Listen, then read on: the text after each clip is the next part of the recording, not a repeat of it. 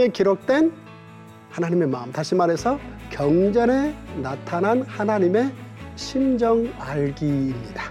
구약의 한 10개 정도의 기록, 이야기를 통해서 거기에 하나님의 마음이 어떻게 담겨 있는가를 살펴볼 것입니다. 이를테면 하나님의 마음입니다. 열방을 향한 꿈 이야기입니다. 이 만나 세대들이 60만 명이 꿈꿨다는 얘기입니다. 그런데 이 꿈이 이제 그의 자녀 세대들로 계승되느냐 여부 이게 이제 신앙 계승인데요. 아브라함을 향해서 꾸셨던 그 꿈은 모세를 지나 다윗 때 와서 다윗이 가슴에 너무나 큰 꿈을 꾸고 천년의 소망을 담아내는 자 다윗의 아들 솔로몬으로 이어지는데요. 솔로몬으로 들어가 보면 마음과 지혜 이야기가 충분히 들어있고 사랑해줄 사명해줄 이야기가 이어집니다. 그럼에도 불구하고 예레미야는 사실은 절망 그 자체에 머물지 않고 절망 희망의 디딤돌이라고 얘기를 하는 놀랍게도 에스겔이 예레미야의 절망 앞에선 희망을 징계 희망의 디딤돌이라고 포로들과 함께 그걸 소화를 하는 이야기. 이게 포로 70년 이야기입니다. 드디어 70여 년이 지나고 예루살렘 성전을 재건하며 그 민족 공동체를 다시 제사장 나라의 꿈을 꾸는 희망의 공동체로 세워가는 재건 공동체 이야기.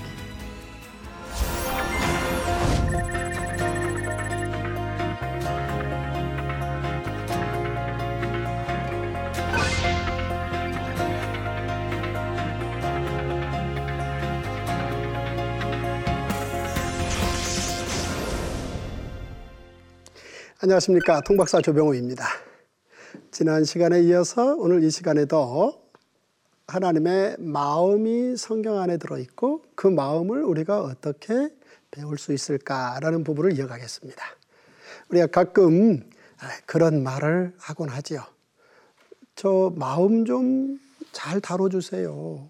혹은 제 마음이 아파요. 마음 좀 쓰다듬어 주세요.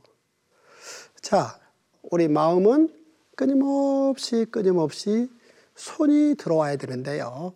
사실 이런 마음의 아름다움을 만들어 가는데 성경이 가장 요긴한 손길이라는 겁니다. 따라서 성경의 마음 이야기들을 잘 살펴보고 그 마음 이야기들을 우리가 배우면 결국은 우리의 마음이 아주 풍요로워서 온유하고 겸손한. 그러니까 사실은 가장 멋진 마음이 온유한 마음이요, 겸손한 마음입니다. 이 마음 갖는 거 가능하다는 겁니다. 어떻게요? 기록된 성경에 하나님의 마음들을 잘 살피면 가능하다는 거고요. 자, 성경에는 충분히 하나님의 마음이 표현되었다는 겁니다. 그러니까 이를테면 God expresses his heart both directly and indirectly through the Bible. 그러니까 성경에는 하나님의 마음이 직접적으로 그리고 간접적으로 충분히 표현되어 있다라는 사실입니다. 자, 지난 시간에 우리가 구약 성경에 기록된 이야기를 통한 하나님의 마음을 살펴봤습니다. 다시 말해서 내가 상상해서 만든 하나님의 마음이 아닌 성경에 기록된 하나님의 마음. 자, 내가 상상한 게 정확할 수도 있습니다만은 사실은 그보다는 성경의 이야기로 기록된 게 100% 정확하고 틀림이 없다. 따라서 그 부분을 우리가 찾아서 공부해야 된다라는 이야기를 지난 시간에 살펴봤고요. 경전에 나타난 하나님의 심정 알기. 오늘은 신약 성경의 한 10가지 정도의 큰 스토리를 통해서 하나님의 마음이 어떻게 기록으로 나와 있는가 살펴보고 뒤쪽에 가서 작은 예를 한두 가지 정도 살피면서 하나님의 마음을 우리는 이렇게 배운다. 라는 소망을 가져볼 수 있겠습니다. 자, 어떻게와 이렇게 사이 이 부분은 신약과 구약 사이 중간 사이에 표현된 하나님의 마음이라고 볼 수 있겠는데요. 이를테면 이제 구약 성경의 마지막 책인 말라기에서 보면 하나님께서 내가 너희를 사랑하였다. 라고 하나님의 사랑의 마음 표현을 하시는데 제사장들이 주께서 어떻게 우리를 사랑하셨나이까? 어, 이렇게 하나님의 마음을 수용하기보다는 뭔가 빗나가는 그렇게 끝이 납니다. 그때 우리 하나님께서 내가 엘리야를 보내겠다. 그 엘리야가 가서 아버지의 마음을 자녀에게로 자녀들의 마음을 아버지에게로 돌려놓는 일컬어 회개하는 일을 하게 할 것이다. 라고 구약 성경이 끝이 납니다. 이후 한 400여 년 시간이 지나고 이제 세례 요한이 이 땅에 등장해서 회개하라. 자, 마음을 돌이키라는 거죠. 마음을 돌이키라. 아버지의 마음으로 가자. 자, 이걸 외치게 되는. 그래서 이 표현을 하나님이 세상을 이처럼 사랑하사 독생자를 주셨다라는 이야기로 진정한 신구약 중간기에 나타난 이 큰 하나님의 마음을 이렇게 한번 정리를 할 수 있겠습니다.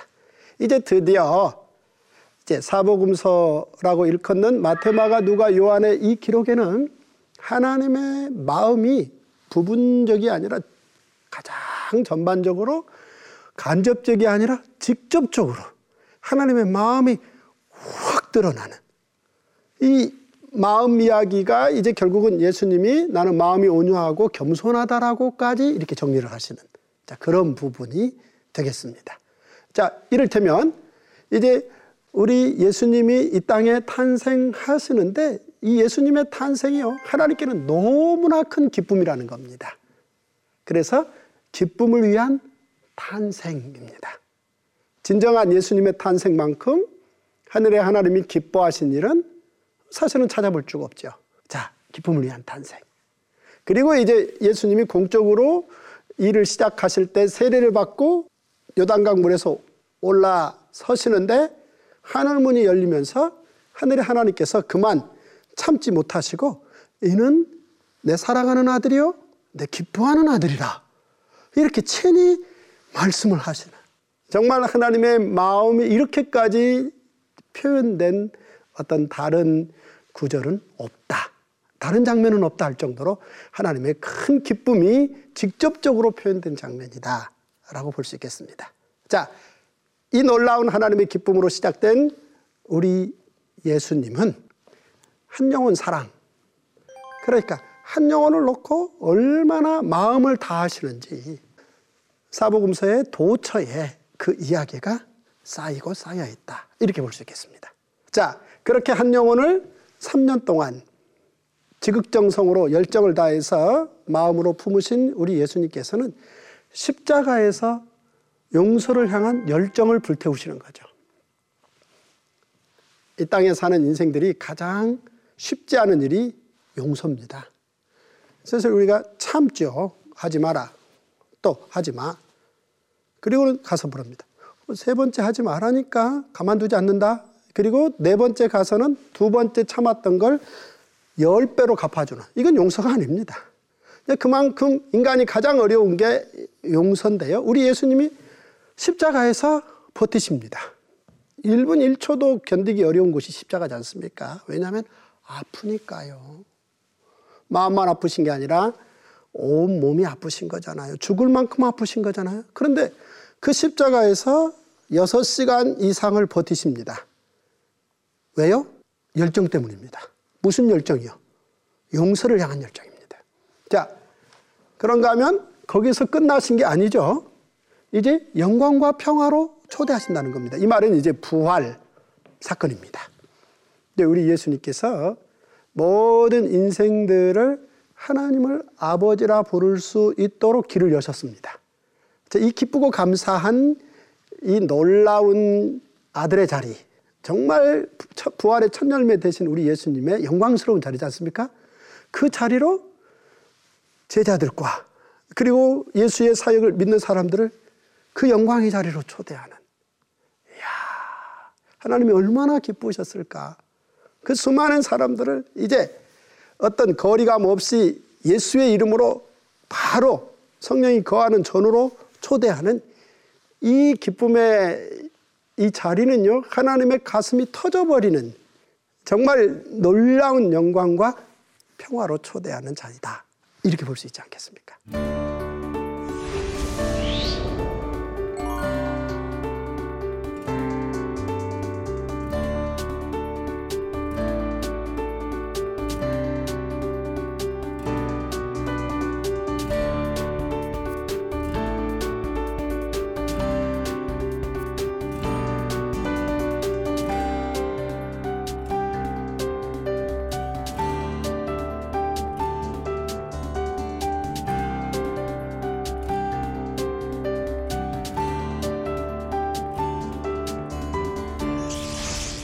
그런데 바로 이 기쁨을 위한 탄생, 한 영혼 사랑, 용서를 향한 열정, 영광과 평화로의 초대, 이 예수의 아름다운 이야기를 가지고 제자들이 시대를 열어버린다는 겁니다. 자, 처음 제자들이 예수님 곁에 다가갔을 때 그들은 그들 스스로도 혹은 주변인들이 보기에 과연 저들이 무슨 일을 얼마만큼 해낼 수 있겠는가 싶었을 것입니다. 하지만 예수님의 생각은 처음부터 이들이 3년 만에 우리 주님의 그 마음을 그대로 담아서 그 마음을 온 세상 땅끝까지 퍼뜨릴 가장 적임자로 예수님은 처음부터 계획하셨고 드디어 예수님의 계획대로 3년 만에 십자가와 부활을 경험한 예수님의 제자들은 시대를 열었습니다. 그래서 진정한 온 세계 모든 민족을 향한 하나님의 기쁨의 시대가 열린다. 이 부분은 이제 조금 있다가 그 구체적인 한 구절을 놓고 살펴보겠습니다만은 얼마나 우리 하나님이 기쁘실까라는 부분이고요. 자, 그런데 열리는 제자 시대가 멈칫하고 머무는 게 아니라 경계를 넘어서 복음을 확장한다는 겁니다. 무슨 얘기겠습니까? 예루살렘 공회라는 것이 사도행전 15장에서 열리는데요.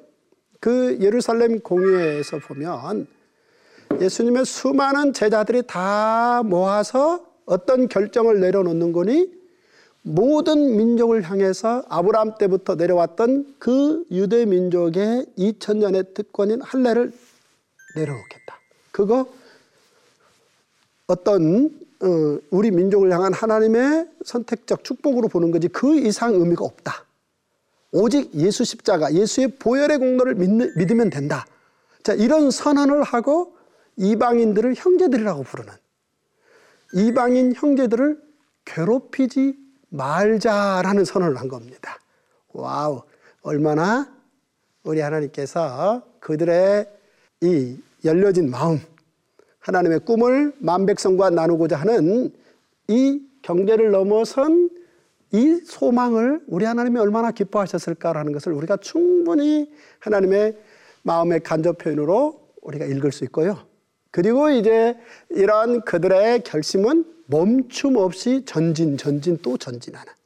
그래서 결국은 복음이 30년 만에 얼마나 확장됐는지 모릅니다. 그런데 마치 그때 30년 만에 AD 64년에 로마 대화재 사건이 발생하자 로마는 불타버린 그 로마의 그 화재 사건의 범인을 찾지 못하고 망설이다가 결국은 기독교인들을 로마 화재 범인으로 조작해서 그들 200여 명을 한꺼번에 책임을 물어서 처형하는 그런 안타까운 일이 있었죠. 그리고 이 복음의 1세대들 200여 명이 한꺼번에 죽을 때 사도 바울도 그 200여 명의 한 사람이 되어서 죽게 되는데 그때 사도 바울이 아직 스페인으로 복음 전하러 가지 못한 상황이지만 사도 바울은 놀랍게도 그 일을 마가와 디모데에게 맡깁니다. 디모데와 마가는 이제 next generation의 복음의 주자들 아니겠습니까? 그들에게 맡기면서 나의 달려갈 길을 마쳤다. 내가 준비된 면류관을 향해서 간다. 이제 바톤을 넘길 테니 받아라. 그들이 바울의 그 제안, 준비된 면류관 받으러 간다, 남겨 부탁한다. 그 선뜻 받아서 복음의 next generation이 확 일어서는. 와, 이건 정말 얼마나 바울도 기뻤고 하나님의 기쁨이 넘치는 장면인지 그 보여주는 이야기라는 거죠. 그리고 동시대에 이제 수많은 하나님의 복음의 1세대들이 이를테면 야고보 등등 수많은 1세대들이 같은 바울의 심정으로 복음의 격려 편지를 썼을 때 그들이 의의 싸움, 그 선한 싸움을 싸우라. 라고 격려하는 그래서 진정한 하늘의 멸류관을 바라보며 이 땅에 복음을 전하는 그런 놀라운 삶을 격려할 때 이런 이야기들을 다 받게 되는 자 이렇게 하나님의 용사들이 되어서 복음을 위해서 열정을 다할 때 우리 하나님이 바라보시면서 와우 얼마나 우리 하나님이 기쁘신지 그 장면들이 나와 있고요. 자 그리고 그런 싸움이 계속 지속되어서 이를테면 사도 요한 같은 경우는 밤모섬에 가서 그 노년의 나이에도 불구하고 로마에 굴하지 않고 복음의 진리를 이를테면 승리한 예수의 이야기가 그침없이 전해지고 증거되어질 거라고 결국 끝날까지 만물을 새롭게 하는 그날까지 하나님의 승리의 노래는 진행된다라는 계시록을 썼단 말이죠.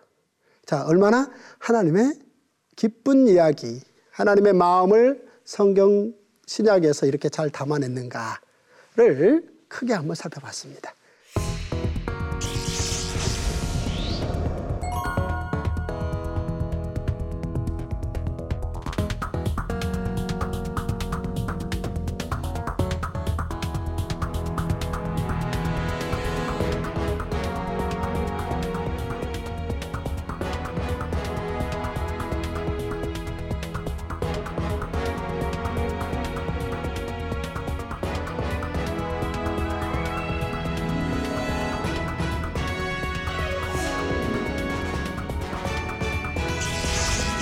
이제 한두 가지 작고 구체적인 이야기를 들어가서 살펴보겠습니다. 자, 이 본문 들어보십시오. 그 지역의 목자들이 밤에 밖에서 자기 양떼를 지키더니 그랬습니다. 주의 사자가 곁에 서고 주의 영광이 그들을 두루 비춤에 크게 무서워하는지라. 자, 지역의 목자들입니다. 목자들이 밤에 밖에서 그 밤에 별이 초롱초롱 빛나고 양 틈에서 탁 자고 있는 그 양들이 또 얼마나 평온해 보여요. 되게 멋있어 보이고. 혹은 이제 실제 그림에 그려져 있다든지 되게 멋있어 보이잖아요. 그런데 본인이 가서 직접 체험하면 어떻겠습니까? 양 틈에서 그 밤을 왜 보내는 겁니까? 밤엔 졸리거든요. 근데 왜 양틈에 있는 겁니까? 그 이유는 바로 곰과 사자, 이리 이런 양을 좋아하는 육식동물로부터 목자는 보호해야 됩니다. 따라서 목자는 낮에도 물론이지만 밤까지도 양틈에서 잠을 자는 그래서 혹시 위험한 일이 발생하면 양을 보호하는 이제 이런 목자들입니다. 이런 베들레헴 목자들이 평생 경험하지 않은 놀라운 사건이 발생하는데요. 주의 사자가 곁에 서고 주의 영광이 그들을 두루 비춤에 크게 무서워하는지라. 아니 어찌 보면 그렇지 않아도 자꾸 겁내면서 사는 인생인데 어쩌자고 이들을 이렇게 무서워하게 하는 건가? 자, 늘 뭔가 그렇게 그다지 그렇게 힘있다고 생각하지 않는 그래서 작은 일에도 놀래기 이를 데 없는 새가슴 같은 어떤 그런 삶의 경우도 처해지는데 주의 사자까지 와서 이들을 크게 무서워하게 하는가? 무엇 때문에 이들이 무서워했습니까? 주의 영광입니다. 그러니까 하늘빛이 딱 비치는데요.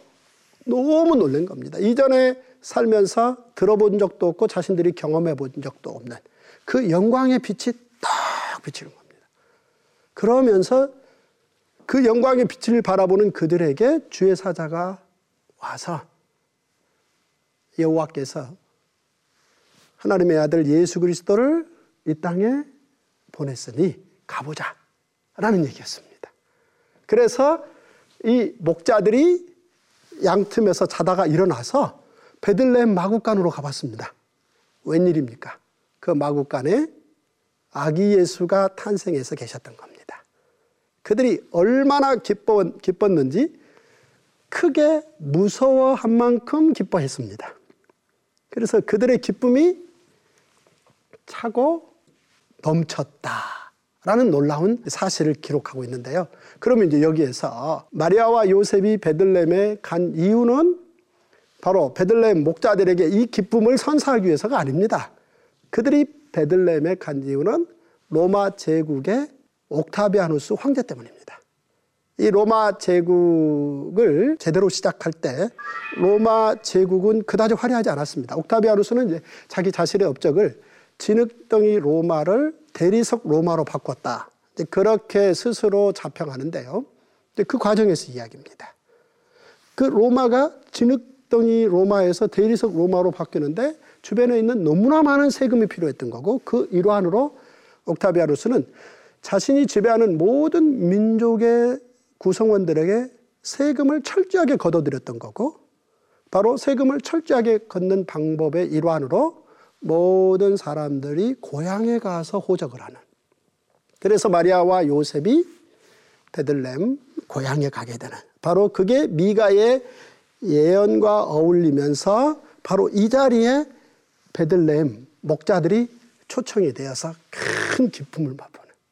자, 베들렘 목동들에게도 그런 큰 기쁨을 전했다. 자, 앞서 말씀드린 대로 우리 예수님의 탄생은 하나님의 너무나 큰 기쁨의 탄생 이야기인데 하늘의 하나님의 기쁨으로 예수님의 탄생 이야기가 멈추는 게 아니고 바로 베들레헴 목자들에게까지 이 큰 기쁨이 바로 기록되어 나온다. 이렇게 보셔도 되겠고요. 자, 그런가 하면 우리 예수님께서 이를테면 배 오르실 때 이 말입니다. 예수님이 배에 오르실 때 어떤 한 사람이 함께 있기를 강구합니다. 함께 가자는 거죠. 그러나 예수께서 허락지 않으셨습니다. 왜 그러셨을까요? 배가 기울 것 같아서요? 아니요. 그러면서 그 이유를 말씀하시죠. 이르시되 집으로 가. 집으로 돌아가. 맞아. 이런 얘기가 아닙니다. 집으로 돌아가. 그러면서 주께서 어떻게 되게 큰 일을 행하셨는지 너를 불쌍히 여기신 것을 가족에게 알려. 이 얘기입니다. 자, 무슨 얘기입니까? 이 얘기는요, 이렇습니다. 우리 예수님이 거라사 광인을 온전케 했다라는 이야기. 자, 우리 예수님의 하나님 나라 이야기에서 우리가 살펴볼 스토리입니다만은 이 거라사 광인이 거라사 지방에서 무덤가에 살고 있었지 않습니까? 우리 예수님이 그 거라사 광인을 찾아갔습니다. 찾아가서 그 거라사 광인을 온전케 했습니다. 그러니 그 거라사 광인 입장에서는 얼마나 좋았겠습니까? 사실 무덤가에서 산다는 얘기는 그게 살지만 살았다고 볼 수 없는 다시 말해서 이 거라사 광인의 삶의 처지는 상한 갈대요 꺼져가는 등불입니다.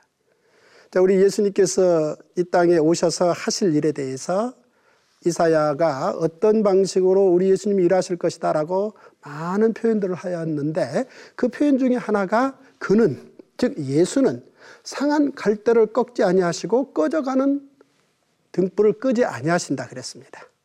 자, 무슨 얘기입니까? 이 갈대는 나무하고 달라서요. 1년이면은 있다가 없음으로 갑니다. 그런데 1년 만에 없어지는 그 갈대가 상했다.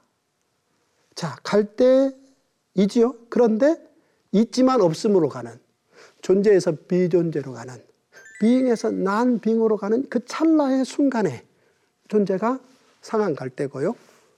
등불도 마찬가지입니다. 꺼져버린다면 불빛이 있다가 없어지는 그 순간. 자, 등불을 말하고자 함이 아니요. 갈대를 말하고자 함이 아닙니다. 바로 인생이 살아있으나 살아있지 않은 바로 이 거라사 광인 같은 사람. 자, 이런 사람에게 우리 예수님이 찾아가서 그를 온전케 하는데 돼지 2천 마리를 대가를 지불하고 그 피곤을 틈타고 가서 그를 살리시고 그를 온전케 했습니다. 그 거라사 광인이 얼마나 행복했겠습니까? 해서 이제 우리 주님이 다른 쪽으로 이제 배를 타고 건너가시려고 하는데 같이 가겠습니다. 저 같이 가고 싶어요. 그러자 알았어. 네 마음 알아. 네 마음은 충분히 아는데 가족한테 가. 그곳에 가족들이 거라사 광인을 묶어놓고 가족들 마음이 편했겠습니까? 가족들인들 마음이 어떻겠습니까? 그래서 돌아가라. 돌아가서 주께서 어떻게 너를 불쌍히 여기신 것을 내 가족에게 알리라. 말씀하셨다는 거죠. 자, 하나님의 나라 이야기는 이렇게 개인과 가정을 담고 있는. 그래서 개인, 가정, 나라 이야기를 묶어서 하나님의 마음을 또 이렇게 표현하셨다. 이렇게 보시면 되겠습니다. 또 한 곳만 간단하게 보시면 이렇습니다. 자, 보십시오.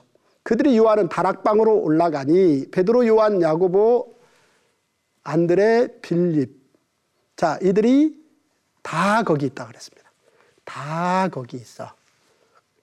다 모인 거죠. 왜냐하면 우리 예수님이 부활하시고 예수의 영이신 성령께서 이 땅에 오셔서 이제 그들과 함께 하기 시작할 무렵입니다.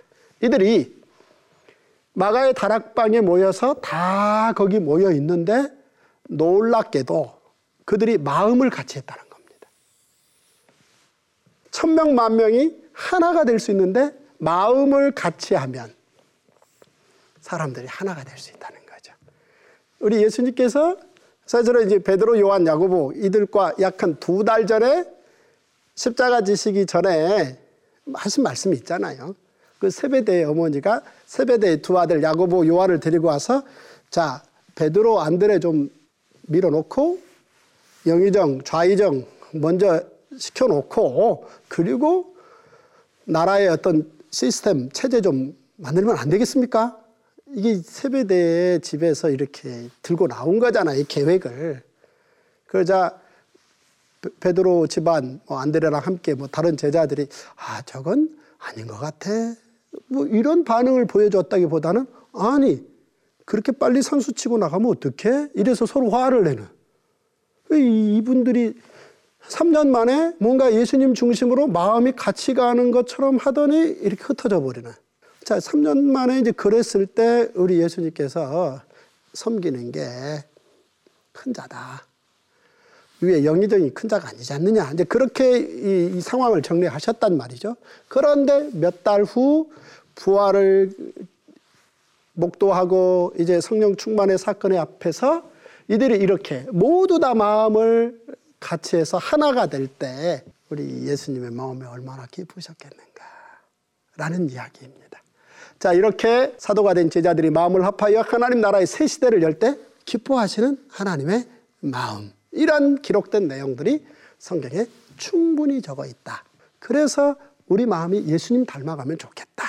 그리고 이 이야기를 다섯 살 우리 아이들에게 이야기로 건네서 자, 성경에는 하나님의 마음이 충분히 들어있다. 이렇게 가르칠 수 있으면 좋겠습니다. 다음 시간에는 성경을 가지고 어떻게 기도할 수 있을까? 성경의 기록, 기도 이야기는 어떻게 기록되어 나와 있는가를 살펴보겠습니다. 감사합니다.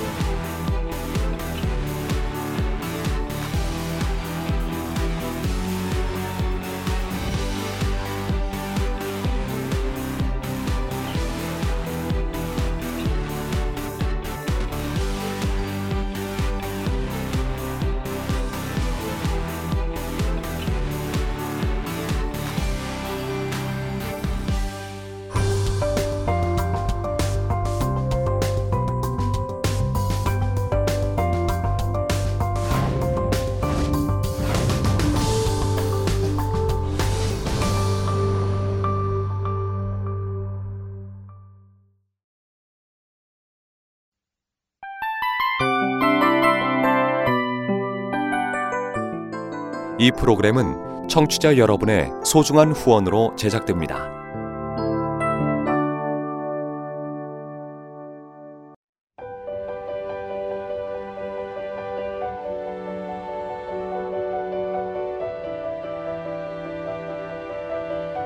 세상에는 수많은 교회들이 있지만 더 깊이 있는 말씀 강해를 찾기 위해 크기로만 교회를 선정하지 않습니다.